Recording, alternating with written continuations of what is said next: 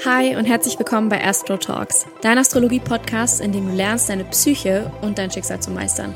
Ich bin Sophia, ich bin der Host dieses Podcasts und Gründerin von White Sage und wir kombinieren hier psychologische Astrologie, innere Arbeit und Carl Gustav Jung mit traditionellen astrologischen Techniken und Spiritualität. Denn Astrologie ist ein uraltes, komplexes und kraftvolles Tool, das dich von allen Limitierungen befreien und in genau das Leben führen kann, welches du dir so sehr wünschst. Hi, long time no here. Herzlich willkommen zu einer neuen Podcast-Folge. Ähm, ja, ich habe mir vorgenommen, dieses Projekt jetzt wieder mehr in Angriff zu nehmen und ein bisschen auszubauen. Und deswegen habe ich euch heute auch eine Folge mitgebracht, in der ich so ein bisschen über ein typisches Problem reden möchte, welches Menschen, die Astrologie lernen oder lernen möchten, früher oder später bemerken werden oder dem sie begegnen werden. Und ähm, dafür muss ich ein bisschen ausholen und erstmal so ein bisschen erzählen, äh, wie eigentlich so der Ablauf ist, wenn man Astrologie lernt. Also die meisten, die sich damit beschäftigen und Astrologie anfangen zu lernen, werden wahrscheinlich mit der modernen Astrologie anfangen. Ähm, das, wie sich die moderne Astrologie auszeichnet, ist hauptsächlich, dass sie moderne Herrscher verwendet. Also zum Beispiel, ihr könnt euch das so vorstellen, falls ihr noch kein Astrowissen habt, die unterschiedlichen Tierkreiszeichen sind wie Bereiche. Und diese Bereiche haben bestimmte Herrscher, also Planeten, die das Sagen über diese Zeichen haben. Also zum Beispiel das Tierkreiszeichen Widder, der Planet, der das Sagen über den Widder hat, das ist Mars. Oder das Tierkreiszeichen Stier, da ist der Planet, der das Sagen über den Stier hat, Venus. Und so geht es über den ganzen Tierkreis. Und es ist jetzt aber so, dass mit der Zeit neue Planeten entdeckt wurden, nämlich Uranus, Neptun und Pluto. Und früher, die traditionelle Astrologie, hat nur mit sieben Planeten gearbeitet. Und das waren Mond, Sonne, als sind zwar keine Planeten, aber zählt man dazu, Merkur, Venus, Mars, Jupiter und Saturn. Das waren die Planeten, die die traditionelle Astrologie verwendet hat. Und da gab es noch gar keinen Uranus, Neptun, Pluto. Die wurden dann aber mit der Zeit entdeckt und somit in die Deutungen mit einbezogen, dadurch, dass man halt auch zum Beispiel die Vergangenheit sich angeguckt hat. Okay, was ist passiert, als diese Planeten irgendwo transitiert sind? Was waren da für Ereignisse? Auf jeden Fall sind dann plötzlich drei neue Planeten mit dazugekommen. Und was dann die moderne Astrologie gesagt hat, war zum Beispiel, okay, der Skorpion wird jetzt zum Beispiel nicht mehr wie traditionell vom Mars beherrscht, sondern der wird jetzt von Pluto beherrscht. Oder der Wassermann, der wird jetzt nicht mehr von Saturn beherrscht, sondern von Uranus. Oder Neptun beherrscht jetzt die Fische und nicht mehr Jupiter.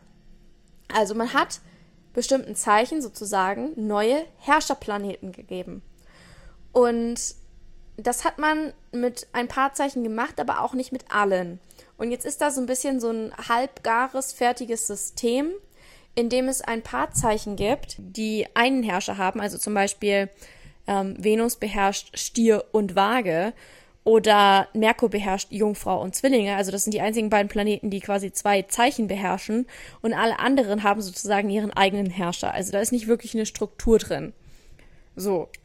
Traditionell gab es eine Struktur und zwar hat jeder Planet zwei Zeichen beherrscht. Jetzt ist es so, dass traditionelle Astrologen oftmals das kritisieren. Also, dass dieses ganze System dann keinen Sinn mehr macht. Und ich habe mich mit beiden Sichtweisen sehr, sehr stark auseinandergesetzt und beide, sage ich jetzt mal, Lehren gelernt. Und meiner Meinung nach stimmt beides. Ähm, es ist zwar so, also man muss sich auch immer angucken, in welchem Kontext werden die entsprechenden Techniken verwendet. Zum Beispiel die traditionellen Herrscher wurden hauptsächlich verwendet zu einer Zeit, wo man auch ganz klar strukturiert aus dem Chart Ja oder Nein ablesen musste. Oder wo man ganz konkrete lebenspraktische Hinweise haben wollte. Also sowas wie, wann werde ich heiraten? Wann wird das passieren? Ist das ein guter Zeitpunkt? Und so weiter. Also so ganz konkrete Fragen. Und für konkrete Fragen braucht man auch konkrete Struktur. Wenn man sich mit solchen Dingen beschäftigt und dann auch traditionelle Häusersysteme benutzt, wie zum Beispiel das Ganzzeichenhäusersystem, dann würde ich immer die alten Herrscher benutzen. Also wenn dich sowas interessiert wie, ähm, wie geht es der Katze meines Bruders, dann benutzt das traditionelle Häusersystem der Ganzzeichenhäuser, ähm, ist auch das älteste Häusersystem und benutzt die traditionellen Herrscher, weil dafür ist es gemacht. Wenn es jetzt aber um das Psychologische geht, dann würde ich immer mit den modernen Herrschern arbeiten. Und das hat einen ganz einfachen Grund. Und zwar, ich glaube, dass wir mit der Zeit ähm, sehen werden, dass die letzten beiden Zeichen, die quasi noch von einem Planet beherrscht werden, also einmal Venus, die äh, Stier und Waage beherrscht und einmal Merkur, der Jungfrau und Zwillinge beherrscht, dass die auch ihre eigenen Planeten bekommen werden. Und so wie ich den Tierkreis auf psychologischer Ebene gelernt habe, macht es so viel mehr Sinn, diese modernen Herrscher zu benutzen. Und ähm, wenn ihr bei mir in meinen Kursen drin seid, in meinen Workshops drin seid, in meinen Masterclasses drin seid, dann ähm, werdet ihr das auch mitkriegen, wie ich das Ganze teache und sehe aber auf psychologischer Ebene macht es sehr, sehr, sehr viel Sinn, dass Neptun zum Beispiel die Fische beherrscht und nicht Jupiter, weil das ist ein riesengroßer Unterschied. Und auf der psychologischen Ebene setzt man den Tierkreis auch eben wie menschlichen Impulsen gleich. Und da ist ein Jupiter einfach was völlig anderes als ein Neptun und die Fische sind dann ganz eindeutig von Neptun beherrscht. Also ich, so wie ich es persönlich nutze, ist, dass ich für psychologische Sachen die modernen Herrscher benutze und für traditionelle Sachen die alten Herrscher. Für psychologisches benutze ich das Häusersystem von Placidus. Für traditionelles benutze ich das ganze Zeichenhäusersystem. Und für mich gibt es da auch kein, das ist die Wahrheit und das ist die einzige Wahrheit, weil ich habe verschiedene Lehren gelernt und eindeutig stimmen alle in ihrem ganz eigenen individuellen Nutzungskontext.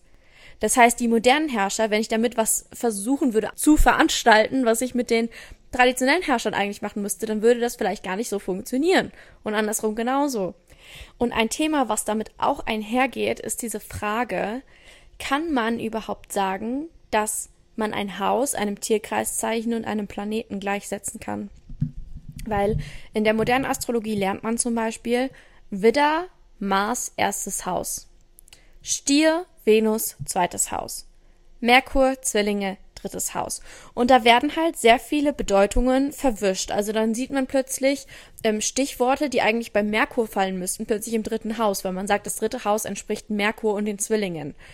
Ähm, wie schon gesagt, auch da, ich habe mich mit beiden Sichtweisen auseinandergesetzt. Also die traditionellen Astrologen sagen, die Häuser haben gar nichts mit den Tierkreiszeichen zu tun, weil die auch unabhängig von den Tierkreiszeichen entstanden sind, haben gar nichts damit zu tun, völlig eigenes System. Sollte man gar nicht die Assoziierung machen, dass das irgendwie mit den Tierkreiszeichen zusammenhängt. Das dritte Haus ist was völlig eigenes oder das vierte oder das fünfte und hat nichts mit den entsprechenden Tierkreiszeichen zu tun. So, das macht in einem traditionellen Kontext absolut Sinn.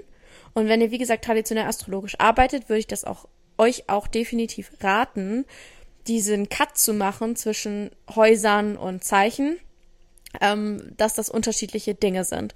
Weil dann, sonst neigt man einfach dazu, zum Beispiel Bedeutungen des Skorpions plötzlich beim achten Haus zu benutzen und dann kommt einfach ganz, ganz viel durcheinander. Technik geht verloren, Klarheit geht verloren und das ist einfach nicht wirklich vorteilhaft. Also wenn ihr traditionell arbeitet und irgendwie, weiß ich nicht, einen Elektionschart euch aussuchen wollt für eine Businessgründung, dann arbeitet auf jeden Fall traditionell. Jetzt ist es aber so, dass in der mm, modernen Astrologie oder auch in der Astropolarity-Lehre, die ich gelernt habe, wo es auch ganz, ganz viel in Astromedizin geht, dass man da sehr wohl eine Entsprechung der Häuser, der Zeichen und der Planeten machen kann.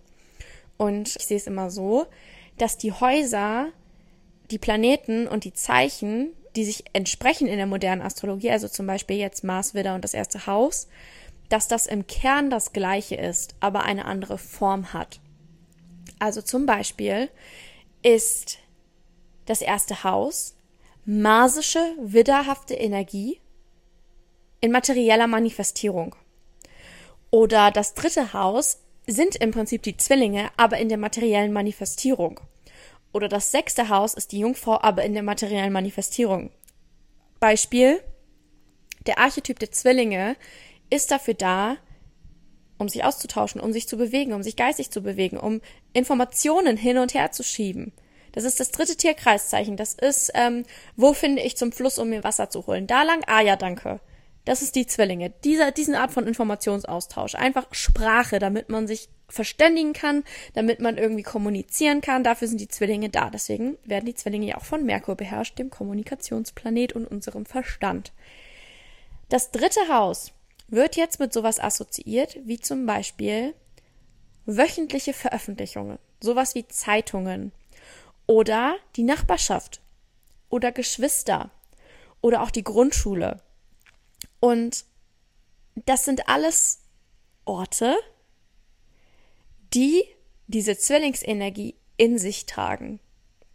Also zum Beispiel die Zwillinge, wie schon gesagt, ist für den Informationsaustausch da, für die Sprache, fürs, fürs Lernen. Und die Grundschule ist der Ort, an dem wir das tun. Das dritte Haus beherrscht auch Kurzreisen, also zum Beispiel der Gang zum Bäcker.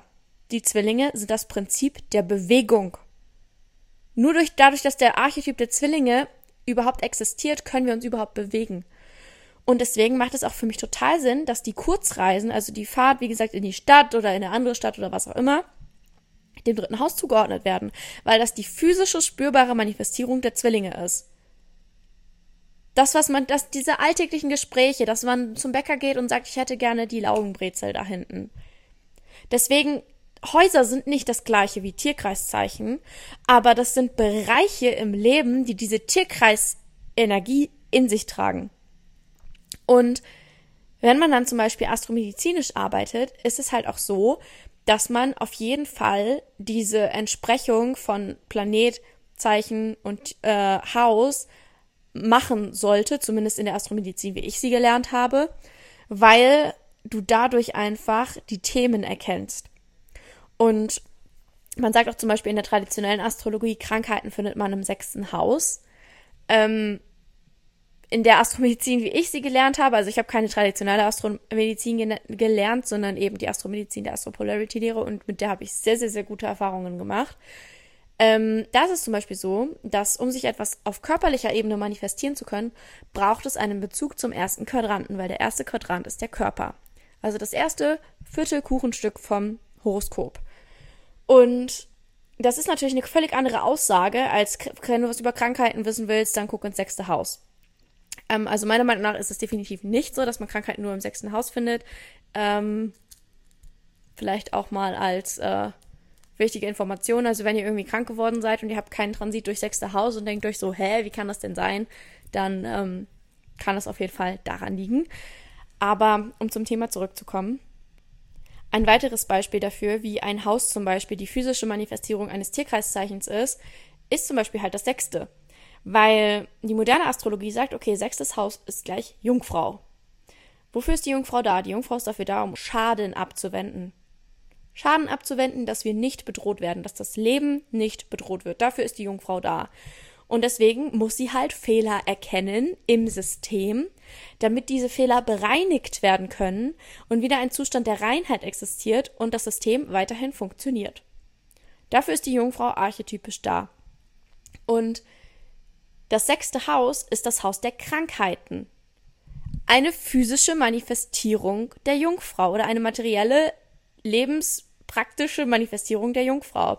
Weil Krankheiten zum Beispiel ein Weg sind, in dem unser Körper uns darauf hinweist, hey, bei dir ist gerade etwas unrein, bei dir läuft gerade etwas im System nicht. Das heißt, die Gesundheit oder die Krankheit ist ein Bereich, in dem dieser Jungfrau-Archetyp zum, zur Aktion gebracht wird, sag ich jetzt mal. Eine weitere Assoziierung mit dem sechsten Haus ist zum Beispiel Arbeit. Der Arbeitsplatz. Was auch absolut Sinn macht. Denn wie gesagt, die Jungfrau ist dafür da, um Strukturen und Prozesse und Abläufe zu regeln, dass das alles weiterhin funktionieren kann. Und diese Abläufe, diese Routinen und so weiter, die die Jungfrau zum Beispiel hervorruft, denen begegnen wir hauptsächlich auf der Arbeit.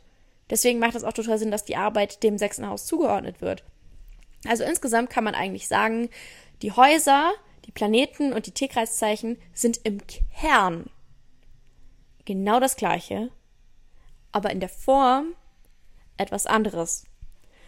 Und wenn man das versteht, dann kann das die eigene Deutung auf ein völlig anderes Level anheben und man versteht auch die Zusammenhänge extrem gut. Ich kann euch aber auf jeden Fall ins Herz legen, wenn euch das Thema interessiert, beschäftigt euch mit verschiedenen Sichtweisen. Ich habe mir Leute angehört, die sagen so, ja, wie gesagt, die Häuser haben gar nichts mit den Tierkreiszeichen zu tun. Ich habe mit Leuten und Astrologen geredet und von denen gelernt, die das komplett gleichsetzen und beide haben für ihre jeweiligen Techniken richtig geile Ergebnisse. Deswegen bleibt open-minded in der Hinsicht und lernt immer was dazu. Und ich hoffe, diese Podcast-Folge hat euch ein bisschen äh, geholfen und ein bisschen Klarheit reingebracht. Ihr konntet was für euch mitnehmen. Und wenn du jetzt sagst, dass du unbedingt mehr über Astrologie lernen möchtest, dass du es richtig professionell lernen möchtest, von Anfang bis Ende die ganze Journey mitmachen, dann lade ich dich ganz herzlich ein, dich auf die Warteliste setzen zu lassen für meine Astro-Ausbildung, die in den nächsten Monaten online gehen wird und droppen wird. Wenn du auf der Warteliste bist, erhältst du als erste alle Infos, du erhältst den Pre-Launch-Preis und hast sozusagen wie eine, ein VIP-Ticket da rein. Ähm, du kannst mir ganz einfach per Instagram schreiben und ich äh, setze dich automatisch auf die Warteliste. Es wird noch eine E-Mail-Liste geben, die ist aber noch nicht fertig. Insofern, das ist hier richtig Insider, Insider-Wissen. Ähm, für persönliche Fragen stehe ich ansonsten natürlich auch immer für Readings zur Verfügung. Aber ich wünsche dir jetzt erstmal eine wunderschöne Woche. Mach's gut und bis zum nächsten Mal.